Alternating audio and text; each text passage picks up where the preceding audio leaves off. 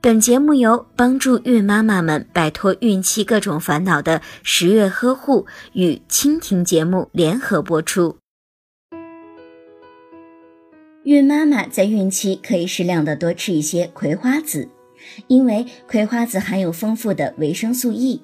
而维生素 E 能够促进脑垂体前叶促性腺分泌细胞的功能，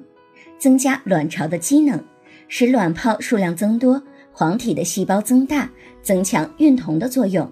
可以促进精子的生成以及增强精子的活力。在医学上，专家经常在治疗不孕症、先兆流产的时候使用维生素 E，生育酚也由此得名。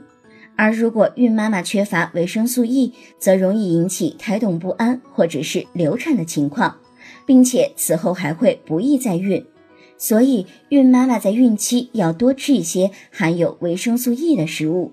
例如每天吃两勺葵花籽油，即可满足身体的需要，有助于安胎，降低流产的可能性。